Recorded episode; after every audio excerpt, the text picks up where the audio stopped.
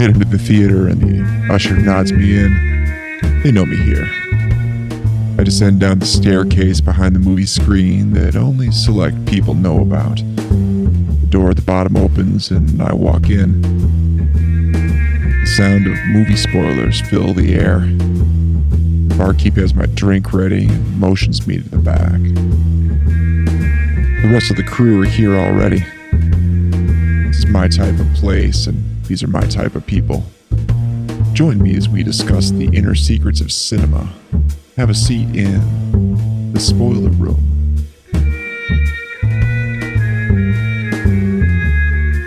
And welcome, my friends, to another spoiler room. Yes, the walls are shaking, uh, but we're fine down here in the spoiler room. We're in the basement below the theater. And tonight, I've got a couple of great crew members to talk the big film that came out this weekend, the monster event film that is Godzilla King of the Monsters 2019, one of my most anticipated films for the year. And tonight, my crew with me to talk about this film that has caused a bit controversy between critics and fans.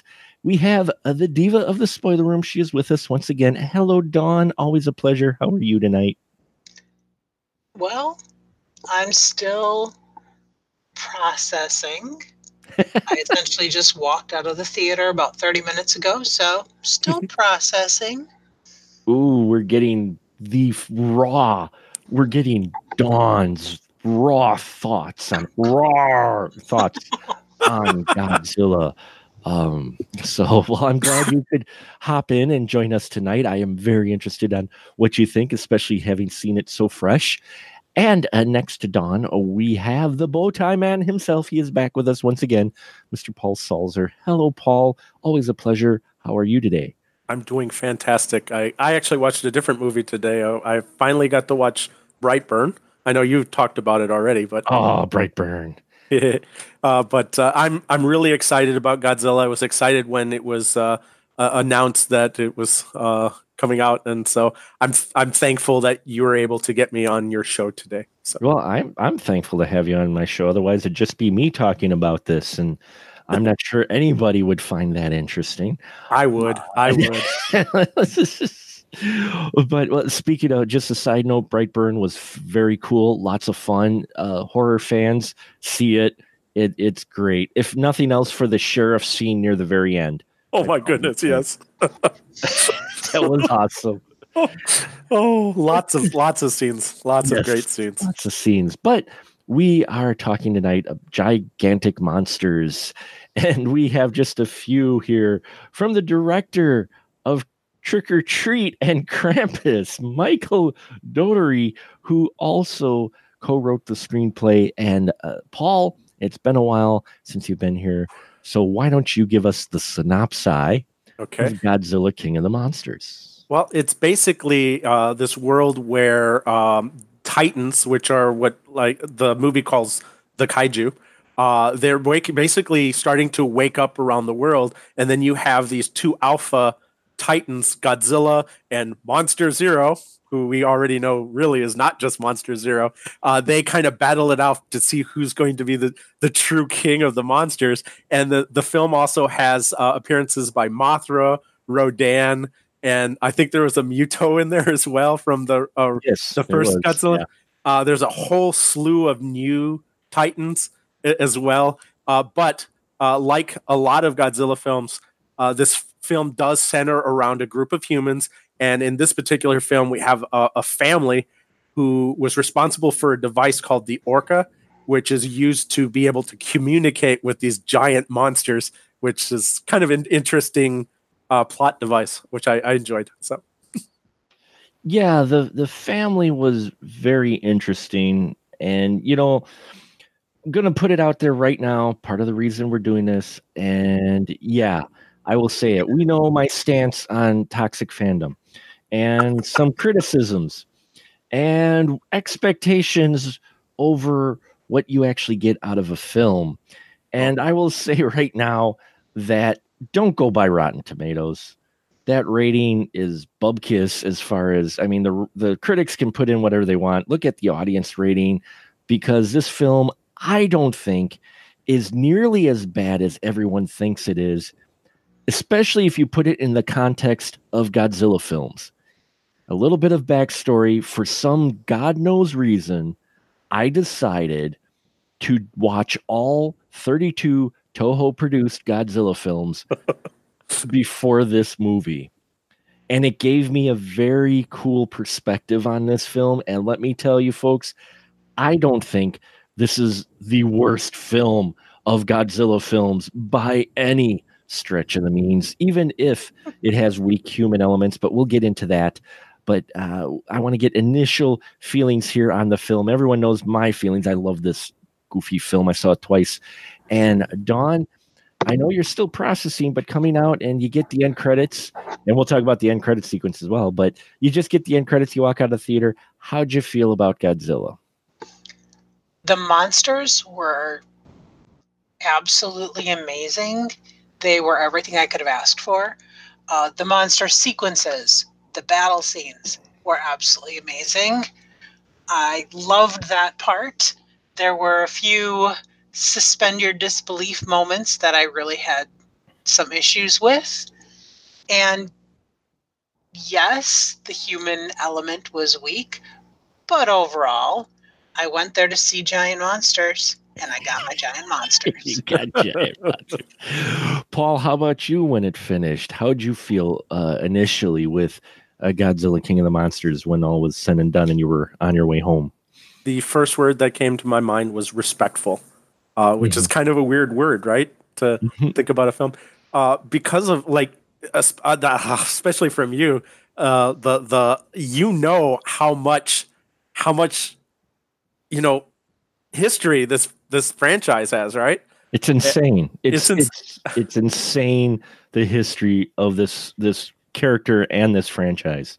And I just I thought it was respectful with the characters uh, I thought it was respectful with how they treated the monsters, how they went in and they basically did the roars. And it was like, well, this is new but still familiar. Some of the uh, musical cues were oh. also, oh my goodness! I was like, wow, this this was. It was like they did not want to. They didn't want to like make the Matthew Broderick version of of Godzilla. Mm. Uh, they they didn't want to like piss off uh, Japan with this film, and I think, just, I think they did a I think they did a really good job, and that's why that word came to my because that was the one thing I was worried about with this film is like, are they going to screw it up? Because it, it's one thing to do one film with Godzilla and not show him a lot in the film, but this movie kind of like, okay, we're going to show a lot more monsters, and and these are like well known. You know, you got Mothra, mm-hmm. Rodan, uh, you know, uh, uh, Monster Zero. It was just so, uh, it was so nice to see that they didn't they didn't really like well we're we're just going to make this uh, a highlight film for our special effects no i think they honestly went in there uh, like thinking that we we enjoy these type of films and this is what we got out of the films and this is our interpretation of that and so i felt like it was that's what i felt like when i left the theater it was like yeah, this was this was really respectful. I enjoyed it. It was fun. I got what I wanted out of it. It's oh. what I wanted my Godzilla film to be. I understand a bit of criticism by many out there, but and man, I hope I don't sound douchey at all. And please, folks, let me know if I do at all. But just general context, many of the people who are reviewing these films are reviewing them as if they're going in expecting a Titanic or a Shawshank or whatever. I, no, I mean they're they're reviewing them and and I understand it. They're reviewing them by either the standard. I mean, Dawn, I think we mentioned it. Uh, the book, you know, that they're they're going by a specific context of, of they yep. here's you know how, how make a movie. This is what you do. How to right. make a good movie. Here's how you make a good movie. Oh, this film doesn't fall in lines with how to make a good movie. Therefore, I no, it's not very good. And then on top of it, you add in the whole weight of Rotten Tomatoes, which they everybody knows I have a bit of a campaign against, and I showed a link that someone shared with me on a picture of a, re- a review from Uproar XX uh, or uh, Uproxx, whatever, and it shows them basically stating, making the exact same observation on Avengers Endgame and Godzilla King of the Monsters, and the one they labeled as not fresh, and the other one they labeled as fresh. Oh wow! So Rotten Tomatoes, sure, use it as a general guide, but as I always been telling people, and more and more people are realizing it now, it's not the end all. It's not the definitive. Oh, this is going to be a good movie. Not anymore. It may have when it first started. It is. It is nowhere near. Though I never had much faith in it. But that's Rotten Tomatoes. Godzilla. I tell you, um, I thought it was cool how they connected this with the uh, first movie, and especially with this family, the Russells, because they had a kid die because of the attack of Godzilla in the first one in 2014. And that's fully the motivation of the mother, Dr. Emma Russell, and pretty much what happens to his family. It had a big effect. So you could see they might have a bit of a grudge against Godzilla, and they work for Monarch. And what I loved is, uh, Paul, they do not waste time not just with the flashback scene of them seeing Godzilla and them having their son die, they don't waste time introducing a monster on screen, do they?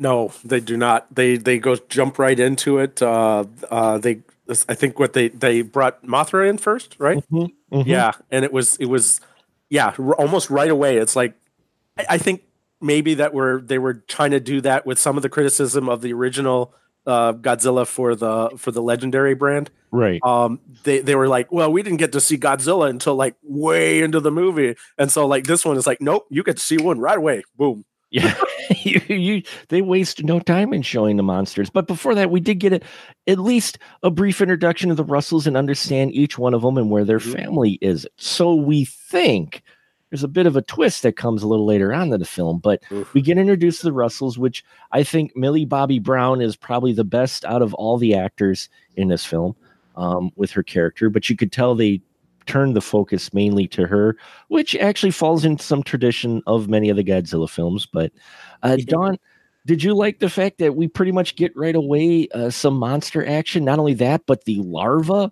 of Mothra. I I did. I um couple things.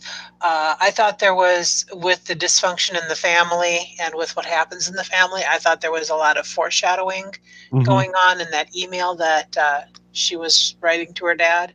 Right. Um, and I was actually hoping with Mothra when they were using the biorhythms to to Calm communicate with right. Mothra, I was actually hoping for a little more of a bonding going on there.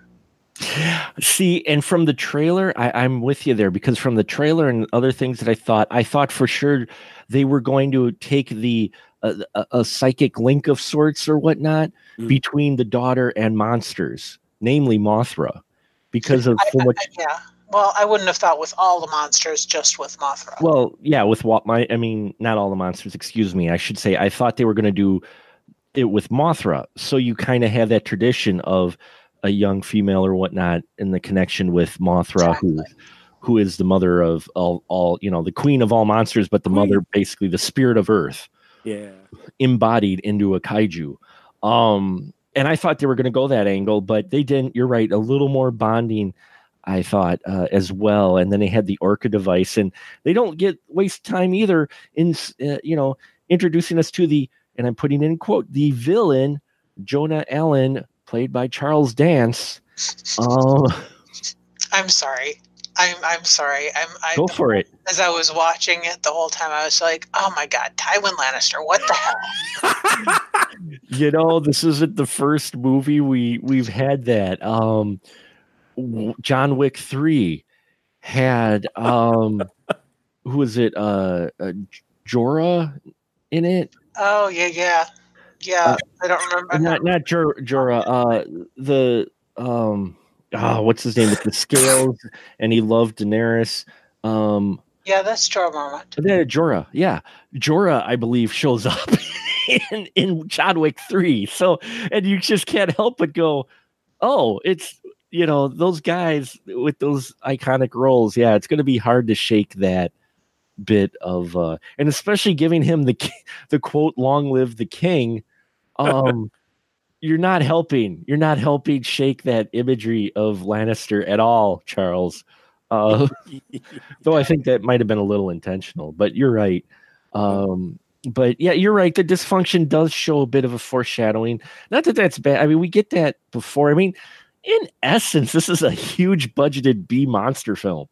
Um, you know, Which which is a bad thing. is not a bad thing, but people are making. I'm like, this isn't a bad thing because this film is made purely for escapism. Mm.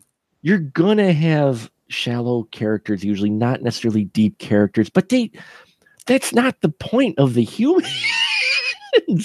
I mean, the only out of the only humans you're really supposed to feel for uh, is the Russell family, but namely, you're supposed to feel for Madison Russell who again played by Millie Bobby Brown. She's the out of all the human characters, I thought she was the one that you're really just supposed to connect with.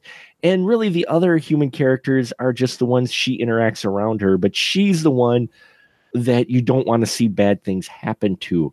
Am I wrong on that, Dawn? Or is she? I mean, the rest are kind of really just the cliche. She's the only one that I think you're the audience is really intended to care about. Pretty much. I mean, you already have that connection with uh, Serizawa, Ken Watanabe, and you kind of have it was uh, uh, Dr. Ling was in the first one, right? I believe so, yes. So you already have those uh, Dr. Ling, and then there was the other character whose name I'm drawing a blank on, the very, very, very slender woman. oh Um, yeah. I, I forgot her name. there were a few people that you were supposed to already be connected with. So yeah, definitely Madison Russell was your was your singular human aspect, and everybody else kind of was just there to support her. Right.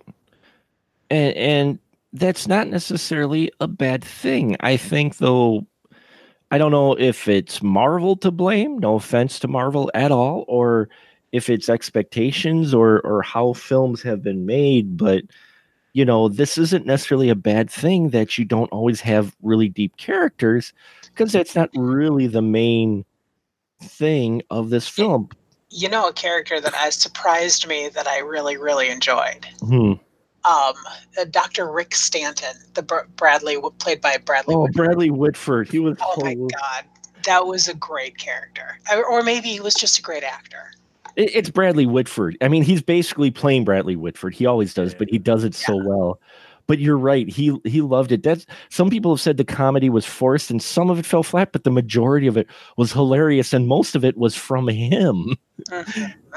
And because he he is great at at that. Uh Paul, what do you think? Do you think that uh one uh that we really are only supposed to have a give a damn about Madison and what'd you think about Bradley Whitford's character?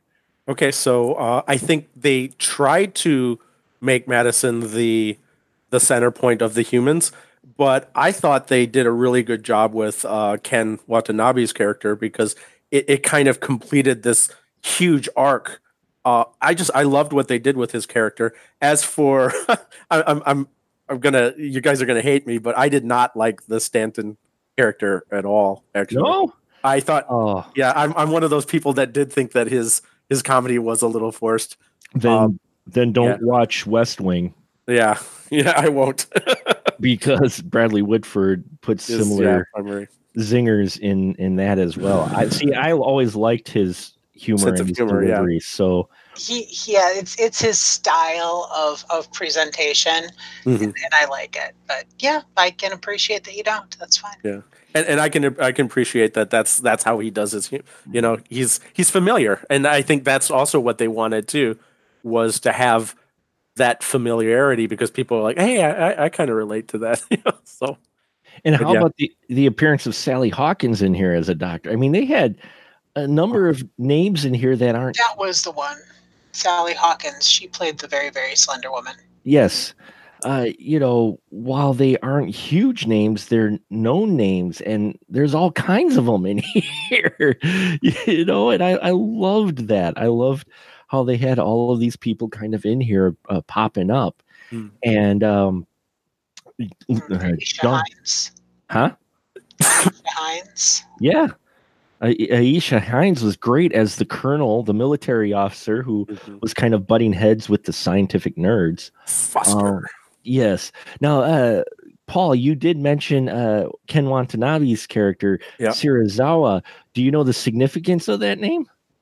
Uh, uh, no, I don't. So you you Okay. can- Dr. Ishiro Shirazawa, the last name Shirazawa is the name of the original. Yeah. Dr. Uh, Daisuke Shirazawa. And I have to apologize to everybody now. I am not trying at all to make it know it all. I just happened to watch 32 of these. So I want to share to make it worth something that I sat through 32 of these in the month of May. So I just I want to make the most of it. But yes, Shirazawa was the name of the guy who created the oxygen weapon like, yeah. that killed the first Godzilla in Godzilla 1950 in 1954. Yes, played uh, beautifully and fantastically uh, by uh, it was uh, Ishiro uh, Kahirata. I, I the names I butcher my own name, much less other people's, so I apologize. But anyway, he was in a lot of the Godzilla Showa series, uh, usually as a villain, sometimes as a good guy. He had a patch on his eye to which uh, it wouldn't be the last time he played a Godzilla villain with a patch on his eye, but Looks so cool. It looks cool. But that's Ken Watanabe's. His the name of his scientist was in honor of that character. And what I find interesting is, and, and we're jumping around, folks, I know, but they find basically what is Atlantis. Um, Yes. With the, with the hieroglyphs of Godzilla, because Godzilla's fought King Ghidorah, and well, we'll, we'll get to that. I'll, I'll jump back. We'll get to that uh, because I mentioned the oxygen device, and that shows up in here. And normally, I will say yes, fan service does sometimes frustrate me when you're when when they slap you in the face with it. But I always I felt all the nods to the fans and everything in here felt like they were part of the plot, not just inserted. You know, especially from the musical cues to you know character names to the weapon they use, the oxygen weapon, all of these things, to some of the other things they do to Godzilla. All of them were nods to past Godzilla films, but I never felt like they were forced. Yeah. But maybe that's a little skewed on my part. Dawn, were they kind of forced, or do you think all these nods uh, kind of worked because they felt like they were intended all along to be part of the movie, and not just like, oh, look what we're doing? Oh, they were intended all along. I Mm-hmm. didn't. I didn't find them forced. I mean, there it there's a lot. There are a lot of other movies that felt more awkward with with that, and there are other things that in the movie that did feel a little more forced than these nods. But yeah, they were intended, and I think they did a pretty decent job with it. Yeah, Rogue One, Rogue One. Um, oh wow. sorry. Um, oh, got a cough there. Rogue One. Um, what which couple of nods did you think were forced? I, I'm curious now, Dawn. I can't. I'm I'm too fresh. Sorry. Oh, Sorry. sure. No, it's okay. I'm sorry. Uh, Too I was soon, just Mark, too soon. soo- I guess it's too soon. I apologize, man. Uh, Paul, what, specifics at the moment. I'd have to process a little further. okay, no, sure, that's cool. Paul, I'm what? still, I'm, I'm still because you've mentioned it twice now. Uh, dwelling on Bear, Bear McCreary's phenomenal score. Yes, I was. It, it was. Oh, it was unexpected. It was. It was truly unexpected. This score, um, which is part of the nods to past Godzilla films. Paul, what'd you think of the the all the references that you caught as a Godzilla fan? Um, in here, do you think they felt a little forced or shoehorned in, or did they feel like kind of natural, like it was part of the film? Well, obviously, since I said this was respectful, uh, I would say that it was it was not forced. It felt like an, a true nod, a respectful Mhm. nod. Uh, in fact, uh, when like 2014 Godzilla, I was like, "Where's the oxygen? de- You know, where's Right. that device?" It, it was like, it didn't feel. I, I didn't feel as, as happy. And then when I saw this, I was like, "Yeah, it, this is this is this is what I expected." And it was like, but I didn't expect what was to happen from that. It was like, "Oh, wait." Oh, ah. because we have our eco terrorist folks who um, they've got the orca they kidnap emma and uh, dr emma russell and her daughter madison. They take her to go release monster zero. Um, and monster zero and godzilla have this awesome battle.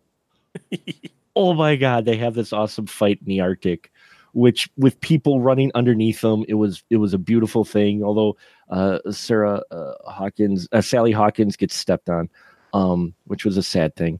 Uh, but later, uh, Monster Zero uh, is going to uh, Mexico because that's where uh, Rodan is. Because Rodan gets released by the eco terrorists, and uh, eventually, of course, Godzilla shows up and he fights Rodan, rips off the neck of Rodan, which is an ode to one of the past films. And yeah, the, the humans can't really they don't want to wait too long on Godzilla, so the military decides to launch their secret weapon, which was the oxygen weapon, which I did not expect. When they said that, I grinned. I was like, "Oh my god, they did it!" And when they released the oxygen weapon, yeah, it hurts Godzilla, but it doesn't hurt Monster Zero, aka King Ghidorah, uh, and his head actually grows back, and he becomes wah, the alpha monster and all the other titans that ended up getting released start doing his bidding yeah. um They actually bow. They bow. well rodan bows it was, Yes. rodan was like the freaking Starscream Godzilla. Thank you.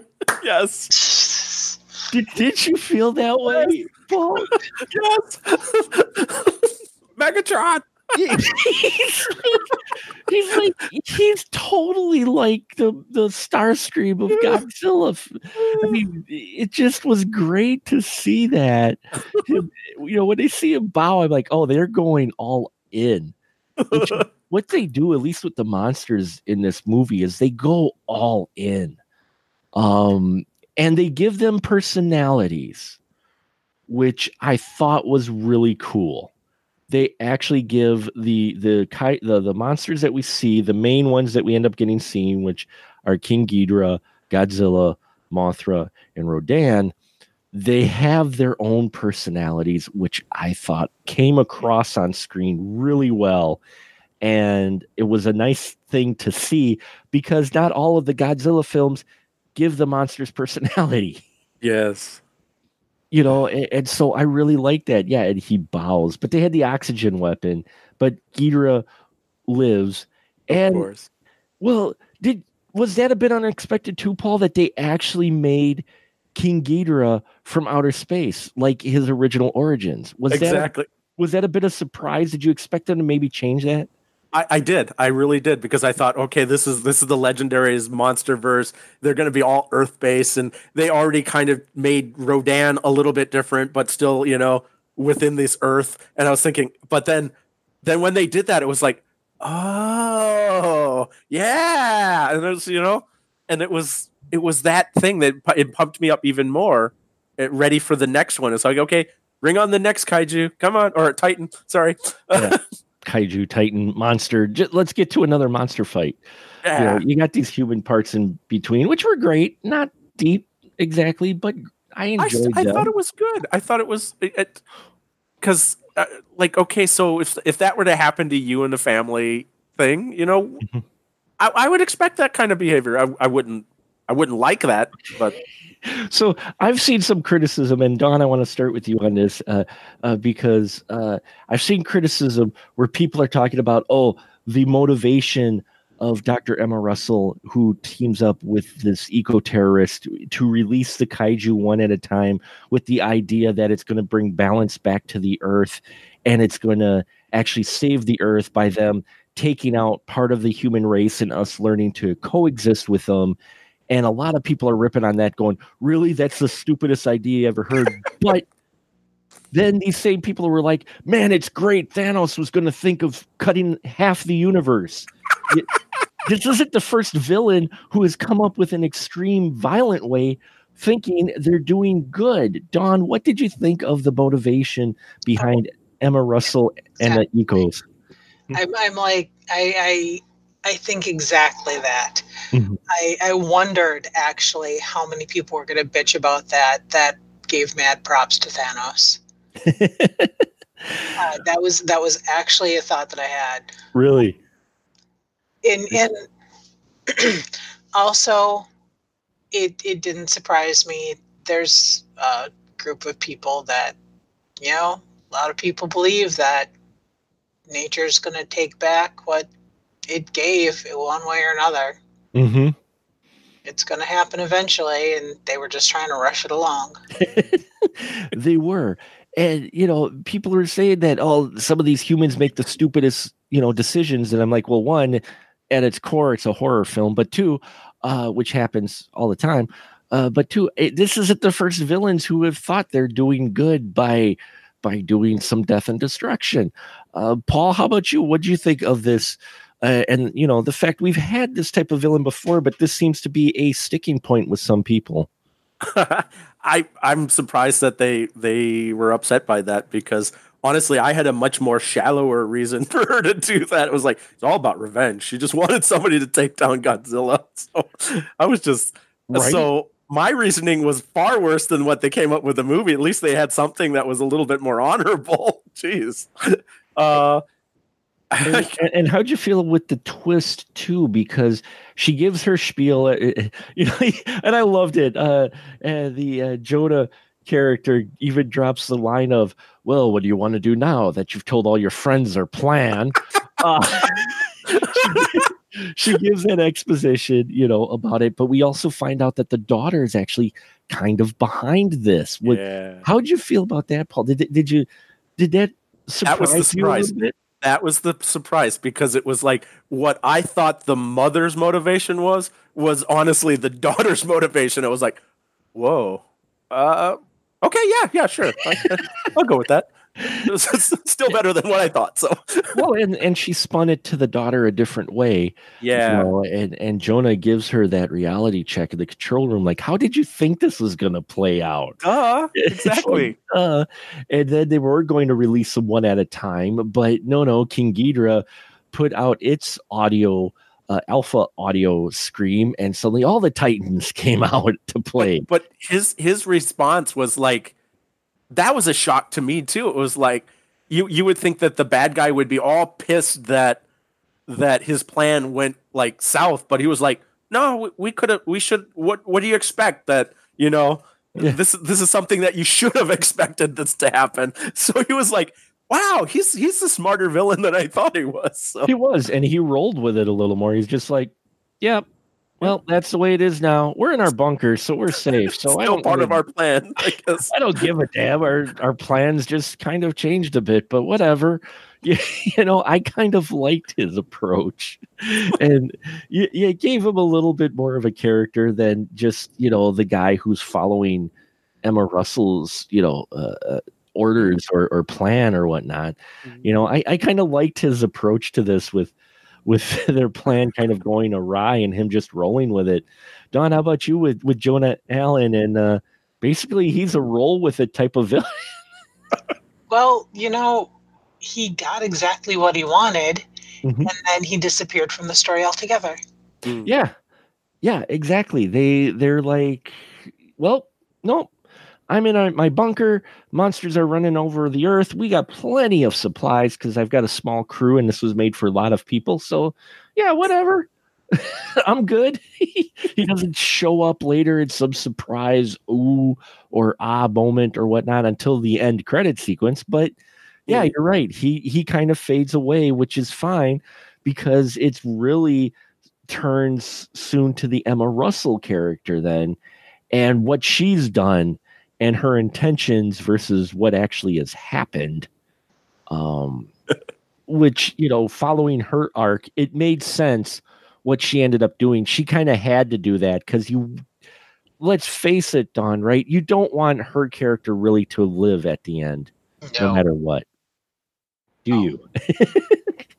no. they they set that up well. So I mean, you knew she was going to buy it at some point in the film. Um, They they really did. There was no going back for her. She intended to let them out, let the kaiju out, or I'm sorry, the titans out one at a time, so she could slowly get used to the idea of mass genocide across the world. Um, and feel a little less guilty because she'd get used to it slowly, but boom, they all got let out, and now there was no going back. Yeah, Mm. I don't know how many. I don't care how many tears she was crying in her little cup of coffee. even the sacrifice at the end where they get the orca and and she lures Ghidorah away from Godzilla, which we'll talk about this final battle in a minute, but she basically does that and she gets a little moment of redemption, but also it gets her uh her bill paid basically the the racking up of uh uh sins she did uh ends up getting paid for uh in a slightly different way I thought she was going to get munched by uh, King Ghidorah, but she doesn't. No, she doesn't get eaten, but she still she still pretty much gets vaporized. Uh, so that that's a good thing. Paul, how about you? Did you feel that yeah, Emma Russell deserved to to buy it in some fashion in the film? She did, but I'm I'm a sucker for the redemption arc, and it was like, you know, ultimately though she had to die to fully be redeemed. I think, like you guys, oh, but ah, I was I did feel it was like, oh, she's she's doing this to save her family. Yeah, Yeah, yeah, she did, but uh, with I know it, it wasn't enough for some people. No, it wasn't. I mean, we we've we're you know she was pretty much making kind of the bad decisions from the beginning Yeah. that caused people to die. I, I'm I'm the type of guy though. If the, if if the person said I'm sorry, that that's probably enough. Mm-hmm. it's wasn't horrible. sorry. She What- really wasn't sorry until it was her own daughter in the line of fire. That's true. It's very true. sorry. You're right. She really didn't care. She was just like, oh, well, and then all of a sudden, oh wait, where's my daughter? Oh wait, she's gone to Fenway Park to release the sound of the orca to stop the Titans from attacking was- everything. Which was her plan too. So she could have actually gone through with her own plan, but no. Yeah, she was gonna do it, but she didn't. And But then she didn't. Yeah. Right. She talked about it because Jonah kind of convinced her not to, sort of. He's um yeah, He's that way. He's good that way. he's good that way. But so we get our Emma Russell arc throughout this, um, which you know, she ends up dying. Aw. Uh, you know, Maddie uh, Russell ends up being a smart child. Yay, we've got a smart kid Yay. um you know so i liked her throughout this then the dad though was just kind of there I i feel kind of bad but mark russell's character i mean he had the oh no they're doing this. He was kind of the smart guy in the room after Sirazara, Serizawa uh, uh, leaves the picture. Um it- you know he's the guy with the answers but at the same time i'm like i i don't care about the dad and i should really but i don't you know he's just the guy with the answers but ah, i don't know. I just i didn't quite feel that with him. Did- paul how about you with the doctor with mark russell character? Did you feel He- anything or did you he care about was he, well I, I did and then but he was very much a plot tool. Uh because he had he had he had to be the guy that comes up with the oh you know like his one job throughout the entire the thing that they brought him for he didn't solve until like toward the very end of the film. It's like oh now i know what that sound is that voice you know that that the sound that his wife used to make the orca work it's humans. Human humans with godzilla combined make a Alpha proper a, a proper dominant alpha wave sound to control the titans. Because it made the titans think that you were an alpha. I love it right exactly you know and, and i loved it you know you, you did have that great line in there by stanton who goes oh that makes sense we're a bunch of cranky horny carnivores something along but that. uh, otherwise, I didn't think that he, he, yeah, he really. There were a lot of other characters that could have fulfilled his roles throughout the film. yeah, they, they he was there just to kind of move the plot. You'd see him the same way, Dawn, with Mark Russell, the dad, is he was just kind of there to to to point the obvious out to people. Much. And yeah, uh, like like Paul said, a plot device, something to cause further dissension between Emma and Madison. right. Because Madison loves both, uh, but she kind of think you know feels a little more sympathy towards her dad because he was an alcoholic after uh, Andrew died. Which you actually get this one moment of character development for him on a plane where he talks about how he turned into a drunk and that's why they were separate. Uh, they got divorced. Um, so yeah, but he is mostly a plot device, whereas Ken Watanabe's uh, Serizawa wasn't, though he's not in there the whole time. But his name, as I mentioned before, and I'm bringing it up again, as Paul mentioned, is respect. His name attached to this type of character, he has a similar fate to the previous Serizawa, kind of, um, because we get Godzilla who got his they- hit the oxygenator weapon and it actually was successful in hurting Godzilla, not Ghidorah though. And so they're wondering where Godzilla was. And as I mentioned before, we go down to Atlantis where they find this is where Godzilla actually recharges. He finds a thermal vent. It's kind of a, a- a access to the chunk to the you know core of the earth. He, he got radiation where he charges, but they realize it could take years before he gets resorted, you know, re- recharged. So uh, Mark Russell uh, decides, you know, how many nukes do we have? And of course, the plot device. So he comes up with it. So Serizawa, because they can't just launch it in there, uh, decides to take the nuclear warhead they have up close and personal to Godzilla to recharge him. But of course, realizing this is a suicide mission. And much like the original Serizawa, he uh, sacrifices himself. But Dawn, how'd you feel about this scene with Serizawa and Godzilla? I I thought it was per- personally a bit poignant, but if I used the word correctly, and if not, I apologize. But what what'd you think about this? Did you think it was not needed, or did you did you like how this played out?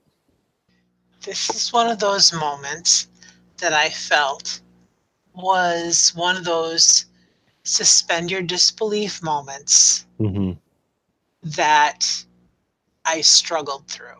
Oh, okay. Because the reason they couldn't send uh, uh, The nukes. the reason not not the nukes they couldn't Huh. send, they couldn't fire the nukes because the the firing mechanism was damaged. Right. They also couldn't send a drone in there with the nukes because the heat and the radiation would fry the drones. Right. Sent Ken Watanabe in there, and his machine failed because of the radiation and the and the um, right. Heat. and the heat. But he was able to carry this heavy nuke up a huge flight of stairs. They Mhm. injected him with something though. mask and gloves. Yeah. And wa- and uh, set the nuke, uh, set the timer for the nuke to detonate, and then walk over and pet Godzilla without melting or frying. Well, yeah, you're right, Paul. They did. One of those suspend your disbelief moments that I struggled with because it didn't make sense for the reason they had to send him. Well, they they did inject him with some isotope something or other. You're right, Paul. They injected him with something that was supposed to help. Yeah. Anyway. But it would Wow. it, it wouldn't like Dawn said, it just you have to suspend your disbelief because if it was able to take out electronics that that quickly, it, it should have wreaked havoc. You know, that isotope should have like he should have stumbled his way. He couldn't have carried that heavy nuke up the thing. So yeah. But I mean, they put the line in there to like, okay, yeah, yeah, yeah. That's that's good enough. That's I- good I enough put a reason. helix in the mix, as I think is the quote that that he said. They put what? I think he said it was helix. I don't know what the hell it is. Yeah. dude. I don't know. It was something. the line. it's Yeah. it's it's Titan DNA. Yeah. Yeah. no, that he'd have a complete. And then they nuked Atlantis. then, they, then they nuked Atlantis. Yes. Um, you know, I totally get it, Dawn, and you are absolutely right. It was one where my brain for a moment went. there's not any other way you could possibly do this. And how is he surviving? But then my brain was like, ah, just roll with it. You're right. Suspend your disbelief. It's probably the most uh, extreme part where you have to suspend your disbelief. Though I I thought it was a great moment. Yeah. It was a nice send up. It is completely ridiculous. I I love this movie. Gave it five stubs. All kinds. I've seen it twice. And yet, that would have been a scene in one of the in one of the 50s movies. It right. And the same reasoning in one of the 50s movies, which is why again you just suspend your disbelief. Right. I, I mean, if if you wanted to, I I know this is kind of pushing the the plot. You know, the the this is this is my mind. This is my mind theater. I'm writing the plot. Is the fact that okay? So Godzilla is absorbing radiation around him. So the closer he got to Godzilla, the easier it was for him because Godzilla is actually absorbing all the radiation. So there wasn't any radiation near Godzilla, but toward the entrance farthest away from him, there was enough radiation to take out all of the drones, take out all of the the equipment. So I mean, if again, this is what I was thinking. I mean, you could think in that way, but I, you know, They fine. don't state that in the film. They don't state it. Yeah, they don't state it at all. Established in the film, though they do talk about Hollow Earth, the great conspiracy theory of uh, hundreds of thousands of tunnels under the crust of the Earth that are used to transport anywhere around. That's how they explained how Godzilla gets around is using these, which I just loved. I'm like, boy, they're just going all in. Why not? Um, Why not? That's the thing is that's the way this film was is like why not? And that's what i loved about its spirit is you know eh, Serizawa takes his radiation stuff off and pets godzilla. And i'm like why not? Sure okay you know what? We're dealing with a movie that's got these huge monsters and stuff in it. At this point i'm like yeah you know i'm radiation let's face it folks you all have seen enough movies where movies play around with the actual effects of radiation uh loosely very loosely or or you know how they set things up. Um but i totally get the trying to suspend it and how difficult it was because you you're sitting there with all these smart people they they can't quite think of another way to juice godzilla even if it's not like right up close close enough to him you're telling me that wouldn't have been enough totally get that. But then we also get that awesome scene. And then I think back to, you know, it's not the first time we've either had a ridiculous scene that you, you just really got to suspend your disbelief. I'm looking at you, Pirates of the Caribbean, and uh, the captain who's walking on his ship as it's getting completely obliterated by cannonballs, and he doesn't get hit by a single piece of debris. Um, you, you know, action films, we, we get that in here. And I'm not saying it's good you know it, that's a good thing necessarily but i i enjoyed the scene but i completely understand the difficulty of suspending your disbelief because even i went couldn't you done it another way? Uh, you know? I mean the one probe lasted long enough to get a look at godzilla. So you know but I mean, Uh, I get it. I, I, I could they have d- done it a different way to get Ken Watanabe up close and personal with Godzilla? That's the real question. Oh yeah. I mean, I I think maybe they could have um not die or sacrifice could have got him up close to the Godzilla. Uh but not necessarily die though. They could have after Godzilla gets juiced, you get that awesome shot of him coming out of the water. Um and they could have had him, you know, get real up close with the doctor that way. I don't know. Instead Um, of Dad. yeah. But they did have him sacrificed because again, he is Serizawa, and it was a nod to the Serizawa in the first film, who Mhm. sacrificed himself uh, that in that time to kill Godzilla. This time around, it's to save Godzilla, which Which it had one of my favorite lines in the film as well, is when he when he basically, you know, pets him and says goodbye, old friend. I thought that was just like, wow, that's kind of cool. It was. No, it was a great moment. It was one of those, yeah, you got to suspend your disbelief, but regardless of the context or whatnot, uh, it's a beautiful shot scene. In fact, all the cinematography in this film was was just awesome, I thought. uh, handled really well. Got you the scope of the monsters. Uh, replicated some really classic scenes from Godzilla and made for a phenomenal finale third act where it's just balls to the wall monster action. Um ah including mothra. Mothra was so beautiful. Can we talk about mothra a little bit because i loved what they did with mothra in this. I understood And first in the trailer it's like oh they gave her a little bit more of a, a bug body and you know i understand it's not necessarily the more standard body but dawn what did you think of mothra in this film I loved Mothra. I think that she was one of the best parts. did it surprise you a little bit that they actually went with i mean i guess you could tell by this point in time with the film taking more traditional approach with some of the monsters but still did it surprise you for a modern film like this to to take the approach they did with mothra and basically keeping to her origins and her her style of spirituality and the the pollen and all of that did did it surprise you a little bit did you like that It didn't really surprise me. mm-hmm.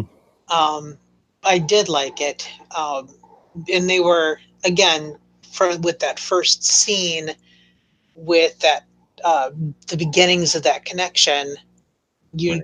you that that was hinting at that spirituality right there, and then of course when she hatched from her or when she emerged from her cocoon, that was all very in line with that. You could tell where they were going.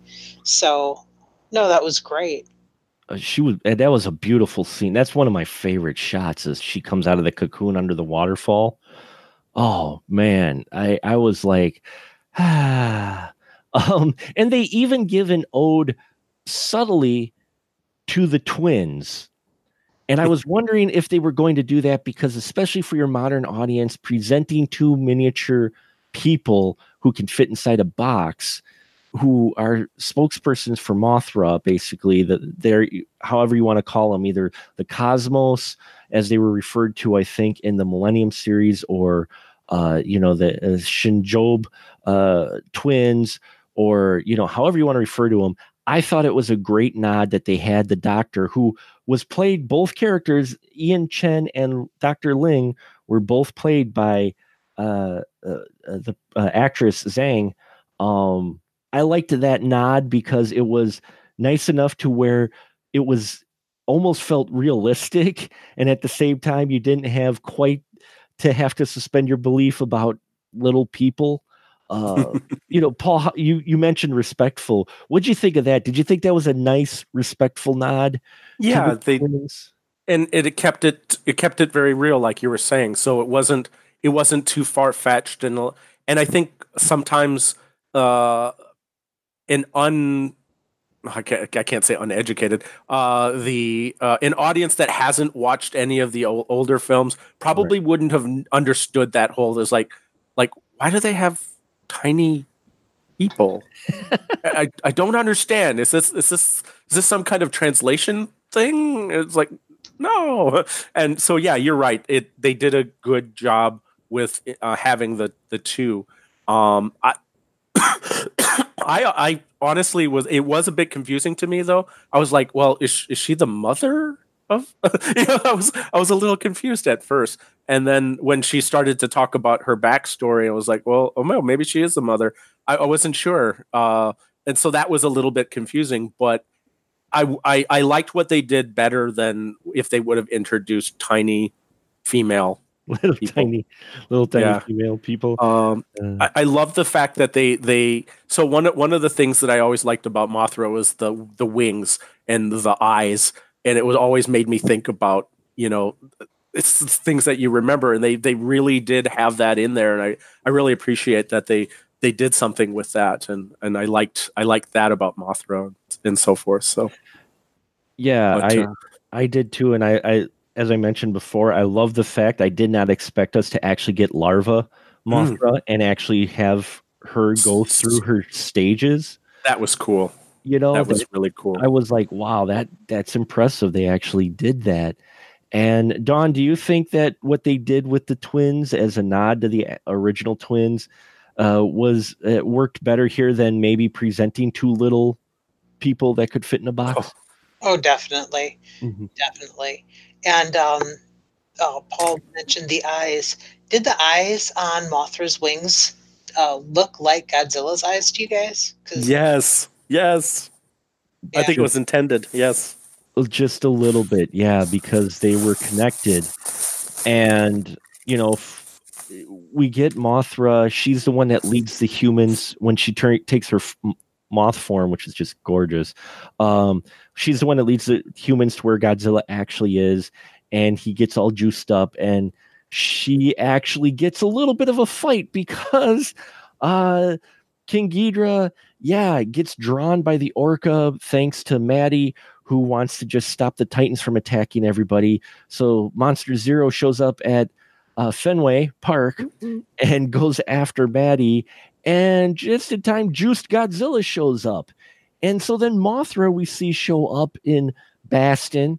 And as Godzilla and, and King Boston. Ghidra are, are just duking it out in this fucking wonderful monster fight, which I was just Oh. rocking in my seat. And my son, without turning away from the screen, put his oh. hand out and put his hand on my shoulder, like, Dad, Dad, calm down now. I didn't say it, but he held me back a little because I was rocking in my seat with glee as Godzilla and Ghidra just fought it out. And Mothra comes in, but then Starscream shows up. Yes, like Starscream does. like Starscream does. Rodan shows up and attacks Mothra. And yeah, I loved the fact that they were able to work Mothra into the battle.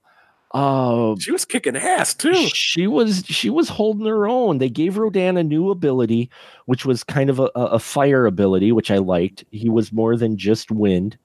Um, which before people complain about that, folks, this isn't the first time they've given monsters new abilities. Uh, it happens in every series, you know. Uh, and and I like the fact that they got Mothra into it and fighting Rodan, and it just added to this just wild third act. Dawn, what do you think about this whole final monster battle? it was very it was very intense they did it was visually stunning and it was very intense And and did you feel like you could actually feel a bit of personality from the monsters, uh, especially in this fight at all? That it wasn't just all like brainless monsters; like they actually kind of had their own little personalities.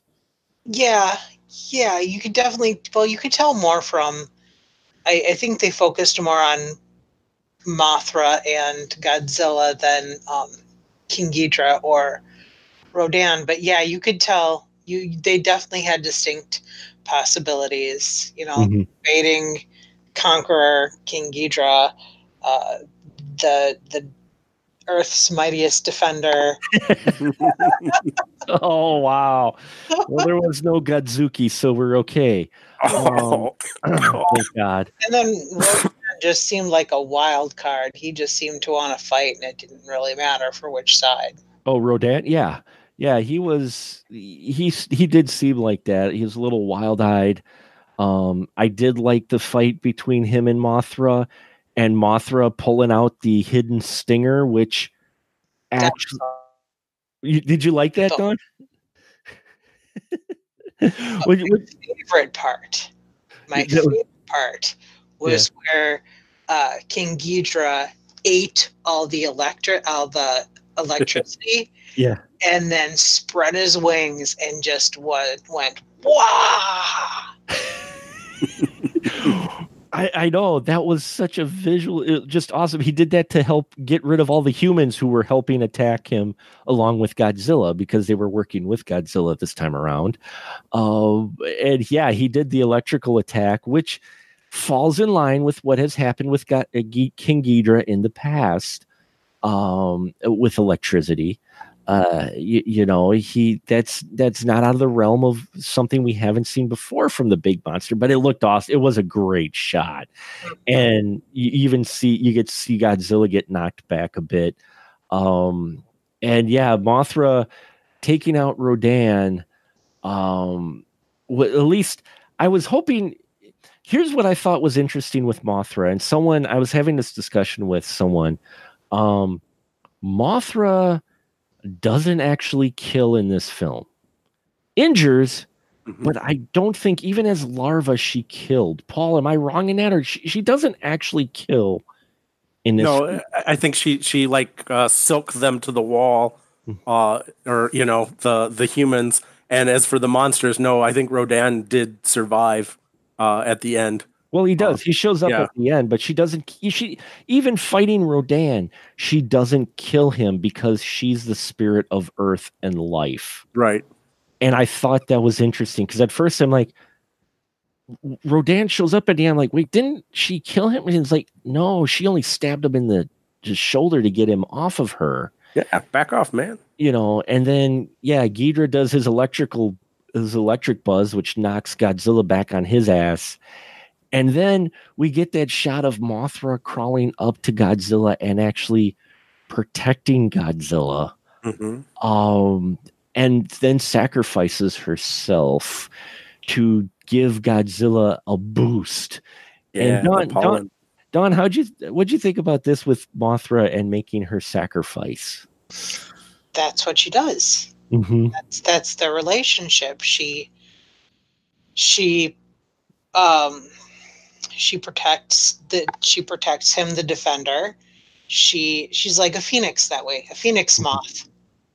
Right, because uh, just like in past Mothras, we get uh, during the credit montage at the end, we get a notice that there's another egg that appears. Mhm. Um, so yeah, you're right. Mothra's a, a phoenix. She there's always that circular pattern, and here she sacrifices herself and gets dusted, and her dust falls on Godzilla and gives him another juiced boost. And before people throw a "Oh my God, come on," she did the exact same thing, only the opposite way. In uh, Godzilla, uh, was it uh, Godzilla, Mothra, and Ghidorah? giant monsters all out attack. God, I love Japanese titles. Um, she does the same thing. Only it was Ghidorah because Godzilla was the bad guy, and Ghidorah, for once, was actually a good guy in that movie. And she ends up dying, and same thing happens. So, yet another nod to the fans about with the behavior of your monsters.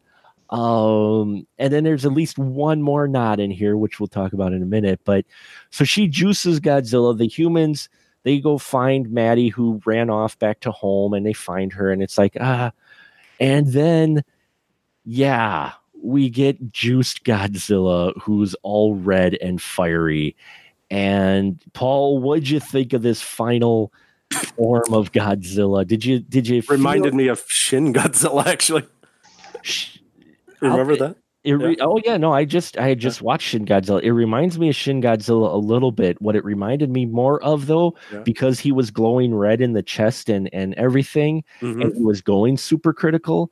It's the Godzilla nod to Godzilla versus Destoroyah, Oh, okay. the last film in the uh uh was it the uh Heisei series was Godzilla versus Destoroyah. And in that one, his heart goes is going critical. Uh, and he is basically on the verge of nuclear meltdown. Mhm. And he had similar to where most of his body was glowing red like that. And his attack was also awesome. That the just the Explosion. nuclear nuclear uh, shockwave basically to annihilate the regenerating Ghidorah and, and vaporizes him. And Dawn, what'd you think of this final form of Godzilla and, how he finally ends King Ghidorah? Oh, I thought it was fantastic. It actually reminded me of the video game. Yeah, uh, well, which uh, the monster, the all-out monster, the monsters uh, melee, Godzilla, Yes. or yeah, which my kids play constantly, uh, still on the GameCube, and my son kicks everybody's ass with Megalon, which is kind of embarrassing, um, but true. He he kick, kicks everybody's butt with Megalon, uh, who didn't show up in this one, folks. Neither did J- Jaguar, so don't worry there. Uh, but yes, Godzilla shows up and he he nukes the regenerative Ghidorah to keep him from regenerating, and he becomes the king of the monsters. Uh, and then we get a fairly cool cover of Go Go Godzilla during the credit montage. Which it fills in all the uh, how the humans are actually working. You know, uh, being uh, kind of working, uh, living uh, together. Uh, trying to live in, in in harmony, or at least in less destructiveness, uh, which they also hint at Godzilla versus King Kong, which is coming up next. Yeah. Um, how'd you feel? And and we'll wrap it up here, but Paul, I know how you like your superheroes. Mhm. It surprised me you went to see Brightburn. So I know, like, right? Mad mad respect there because it's horror. I get it. So, but what did you think of the change of Godzilla? To def- defending humanity versus being the villain, because I saw someone complain about that, and I had to point out that this is not this is not the first time. First, oh yeah, exactly. Oh my goodness. But what'd you what'd you think of that? I know. I loved it. I loved it. He was. He was. So yeah, he he went from being the force of nature to Earth's defender, and that was that was that was okay for me. I love that. Ah, Well, and we get to see the other Titans at the end too, bowing to him, like uh, yeah. you know. Well, that's the- cool. That's just the- cool to see other Titanic type creatures going like, "Yeah, we know you're the man." Yeah, I thought for sure he was going to kill Rodan. I so wanted him to atomic blast Rodan. Just just just he, he turns his head and goes. well, he looked at everybody else, and then Rodan shows up and looks him in the eye, and then then bows and does like you said. I literally heard Starscream's voice when he said that, and I'm like, dude, flame him, flame him, and he didn't. I'm like, oh, and Dawn, what'd you feel about the heel turn of sorts for Godzilla of being actually a good guy? See, I always, I always thought he was more the good guy than the bad guy. Mm-hmm. The bad guy was more incidental because, um, the force of nature is not always. Godzilla is more about the balance of nature. Right. Aren't always good for nature. Mm-hmm. So I always kind of thought he was the good guy, even when he wasn't defending humans. Yeah, you're you're right. It just so happens he's this time on the side of the humans, and in fact, you even get that one line where uh, Stanton sa- uh, says, "Wow, I'm glad he's on our side," and then uh, Doctor Chang goes, "Yeah, for now." Yeah, like you know, at any moment he could just say, "No, you guys are ruining the planet. I'm going to kill you all," and then be the bad guy again. um. So, yeah, I mean, I I He's nature's defender. He's Yeah. nature's defender, yes. And they've even played that before in the uh, Millennium series a bit because Godzilla got turned to be a bad guy again after uh, Return of Godzilla, Godzilla 1985. He was the bad guy again. And the other monsters in that were just as bad or worse than him. And he only fought them because they were on his turf more so than him defending humans. He didn't really give a rat's ass. uh, but they kind of turned him later on. What? It said probably doesn't even notice us half the time. It's no, you know, they they did kind of turn him somewhat back to a good guy later on near the end of the series. Um, you know, I I like the idea that it, he's kind of an enigma to where he, he'll be good to humanity until humanity he thinks humanity needs a spanking, and then he'll just be like, "No, here's my atomic breath." Uh, you know, um, yeah. So I could just say I'm looking forward to uh, Godzilla versus Kong. Uh, after seeing what they did here, this film is getting ripped by critics, but loved by many, many fans. And some fans out there aren't. Some are saying it's stupid, dull, and boring. I think people have forgotten escapism entertainment, and this is this is truly one of those where it's just a visual spectacle of fun and big monsters fighting each other. I mean, I got what I wanted out of it. It delivered, that's for sure. You know, I mean, it's like Pacific Rim. I, I really the humans. Okay, great. You got a human storyline in here. I want to see big fucking robots fight big fucking monsters, and that's what I got. And in here, I wanted to see Godzilla fight a whole bunch of monsters, and we did. Yeah, you know, um, the human element sure could have done used more development, but still, I'm looking forward to uh, Kong versus Godzilla. And what did you think of the end credit sequence, which there is one, folks. Hmm. Don, how'd you feel about the end credit sequence? And do you want a mecha Ghidorah in the next film? Yes. Do you think that's what they're going with it? Because we find that there's a guy, the Ghidorah head from the first attack that Godzilla and Ghidorah had in, in Mexico. Uh, do you think they're they might be might try to lean towards a, a mecha Ghidorah? They'd be foolish not to. Yeah, because that's pretty much what happened with Mecha Ghidorah is uh, that or Mecha Godzilla in some way. Um, that would be cool too. Uh, either one, a mecha of sorts, I think, is the next step in this film. Outside of, uh, of course, Kong and Godzilla going at it. Um, what about you, Paul? Mecha God, uh, Mecha Ghidorah, do you want to see it, or do you think maybe they'll lean towards a Mecha Godzilla? I want to see Mecha uh, Ghidorah because of the fact that if they do Kong and um, and Godzilla, I Yeah. don't want them to be, you know, bumping heads throughout the entire movie because it's just like, ugh. Well, no, I like both of them. I don't know who's gonna win. You got to get somebody else that's gonna be in there, and they'll both like team up on that dude, and I'll feel happy.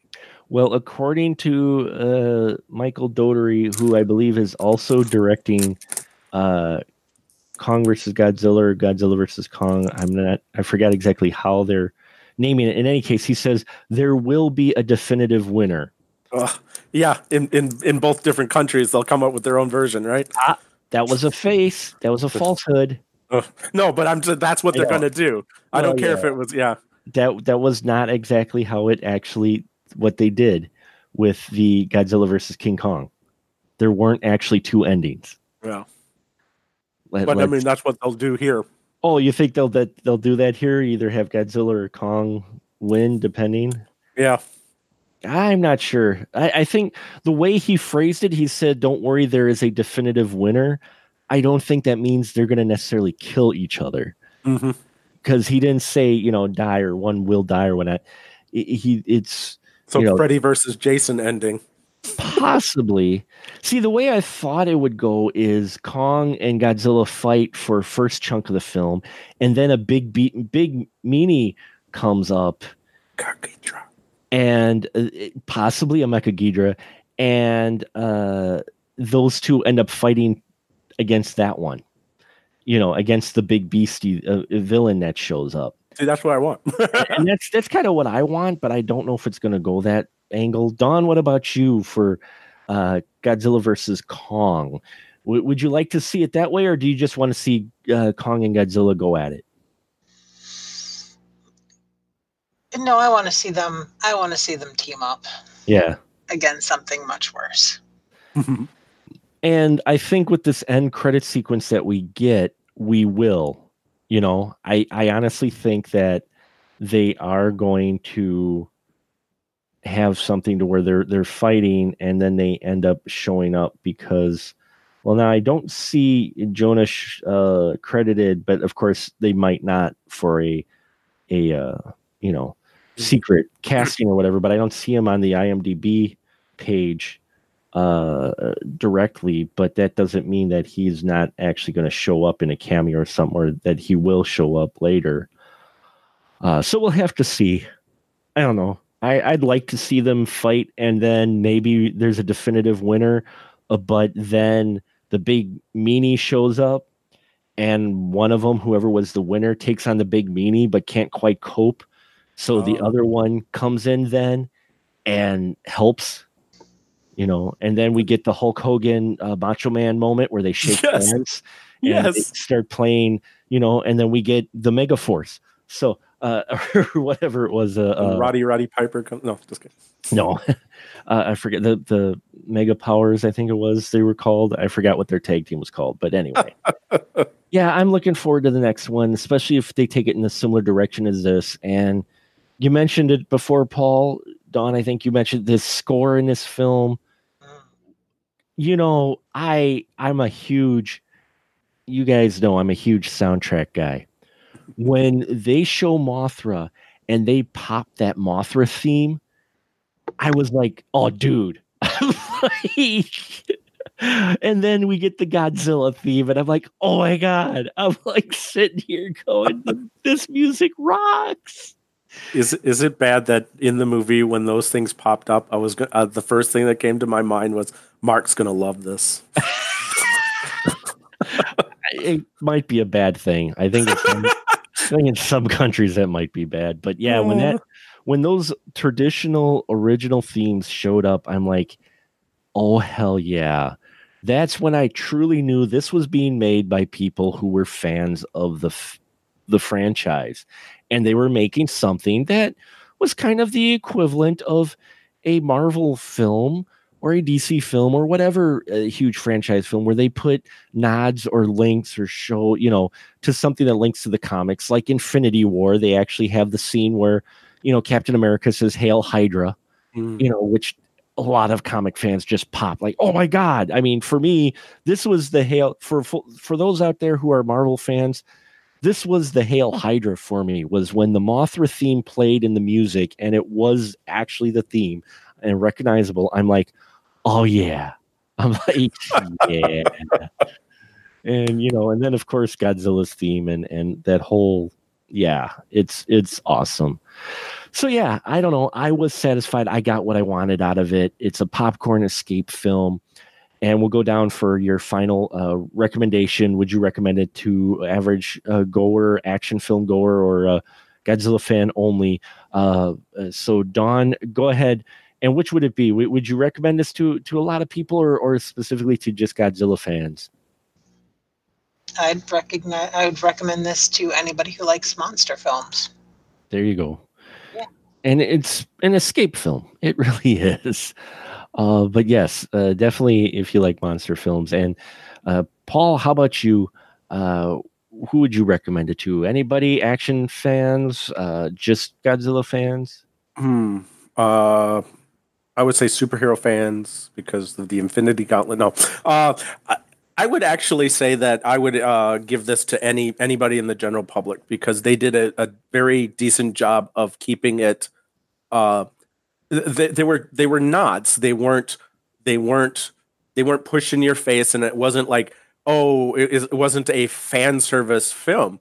It was just simple nods that did not ruin the film. So the general public who has never seen any Godzilla film, you might want to see the the 2014 Godzilla. Um, they don't. Yeah, you don't need it. You don't need it, but it it you you might do that. But yeah, so general public would be very very fine with this. They don't have to watch 31 or so. What, you, what, are you what are you trying to say, Paul? that, that you, they don't. What are you trying to say, Paul? are, you, are you saying that maybe I went a little overboard by watching all 32 Godzilla films beforehand? Huh? Dawn, no? Dawn, protect me! Protect huh? me! huh? You're saying it's all for naught? Huh? oh, that's it. Hold on. I'm firing up my atomic breath now, Paul. Ah! It, I'm melting. oh no, it's it's gonna take a while, at least oh. at least an hour. It's oh. I'm I'm working on it. You know, right now it's more like a Godzilla, Son of Godzilla, smoke ring. Godzooky Smoky. After an hour, it's like, oh, you know, and so yeah, but it'll get there one day my atomic breath so uh, no i agree anyone could actually go into this film and watch it and you won't get lost mm-hmm. you might miss some of the nods but the way they set up this writing it's similar to many of the other godzilla films because not many godzilla films actually fall a follow a consistent timeline, except if it was a Mecha Godzilla film. Those usually were in pairs, but the rest of the films, you could usually watch one and not have to watch the others. And that's how this is written. It is done in that spirit of the Godzilla films to where they have the similar characters they have similar setup they have familiar things in here that if you've watched the series you will pick up on instantly but you don't need to know those things to enjoy this film I recommend it to everybody as well. If you're looking for, if you've had a crappy day and you just need something to escape, to just sit down and enjoy the insanity, this is definitely one of those films. You just escape the real world for a while and enjoy the fact we once again have on the big screen big freaking monsters that looked awesome um you know and yeah uh i just i was curious i know we're going a little late but i just was curious name your favorite moment in the film if you have one. Paul what was your favorite moment or scene or shot in the film? It was it was the scene and and this is this is the scene that that solidified it for me. Uh, they showed it in the trailer where Godzilla is in the city of Boston and he's running up to Monster Zero and just watching him with that, all that power behind him. And that scene was just like, God, I need to see this film and, they, because it was so impressive. It was edited and well cut to where you actually got excited to waiting for these two to collide. Oh my God, it, yes. It was handled so well. Dawn, did you have a favorite scene or moment at all in in this film? I already mentioned my favorite shot, the one with King Ghidorah when he absorbed all the. Oh yes, with the electricity. That's right, you did, uh, which is an awesome shot. Um, for me, I have to say all, all those. Sh- there's so many shots that I loved that I just was like, Ee! and I actually want to see see again. But what got me the most, what what I just loved, and it was just something a bit simple but so cool, was Mothra swoops in. She uh, appears and helps rescue Godzilla after the electricity thing, and webs at least uh, all three heads of Ghidorah. And mm. one gets freed, and it's trying to free the other two, and they're webbed up against this uh, uh skyscraper building that has all mirrored windows and while it's trying to free its buddies, in the reflection of the windows of the building, you see Godzilla behind Ghidorah, uh, the Monster Zero come up, and then he just tackles him through the building. Mm-hmm. But I loved that shot of Godzilla in the reflection. But there's so many shots I loved in this. You know, I mean, cinematography wise, they shot this like you want a monster film to be shot because you could see what was going on as well. Um, yeah, I I dug it. I'm glad uh, you guys enjoyed it. There's enjoyment in here, folks. Uh, I'm always an advocate. Go see it for yourself. Even if, yeah, I know I review films, but I'll be the first to say, go go form your own opinion. Just go in and see it for yourself, because we don't get it's not too often anymore. I don't think, and maybe I'm wrong, and you guys can say I'm full of shit, and I'll totally accept it. But we don't get as many escapism, just wild films like this anymore, to where you just sit down and you can just watch it, and it's just visual popcorn entertainment. I don't think we get as many of those anymore because of the MCU and the superhero explosion. Yes, those are big films too, but they're part of something more. And here, I don't know. I just felt like this was just one of those films you could just sit down and eat popcorn and forget the world for a while. Uh, so, okay, my panel didn't say I'm full of shit, so hopefully uh, I'm not too off on it. Maybe I am, and maybe you folks out there think I'm full of shit. You know, I, I'd love to see ratings on our iTunes and whatnot. Let us know what you think of this show. Uh, we're going to wrap it up here. And this is where I give my panel the license to shill to where you can find out where they have stuff when they aren't here. So, Dawn, please, I know uh, you haven't written something there lately, but you write beautifully and fantastic reviews. So, where can people find your stuff at?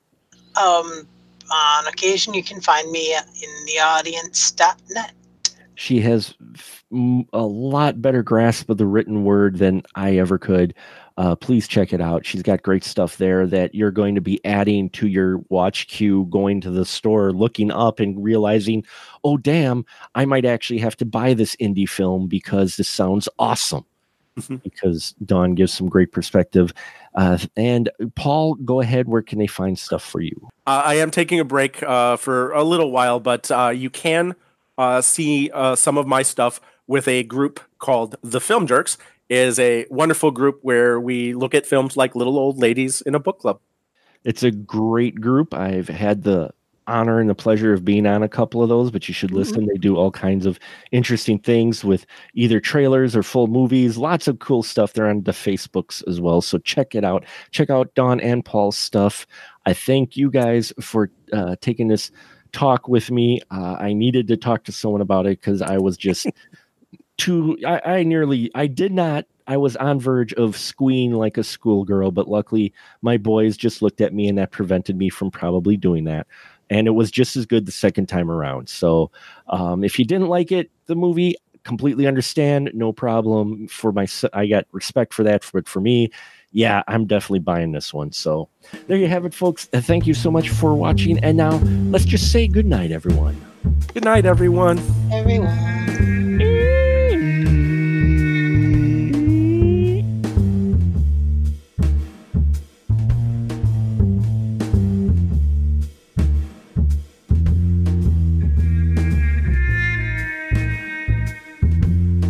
Hey, all my friends out there looking for more spoiler room goodness? Then why don't you check out our brand new Patreon page, patreon.com slash specialmark productions, where you can get access to exclusive spoiler room episodes and a whole lot more. You can also find us on Facebook groups at SMPRD and on to Twitter at SpecialMark Pro. Let your voice be heard and let us know what you would like to see in the spoiler room, as well as just how we're doing in general. We appreciate your support, and remember, in the spoiler room, conversation is fresh, uh, but we do spoil the movies.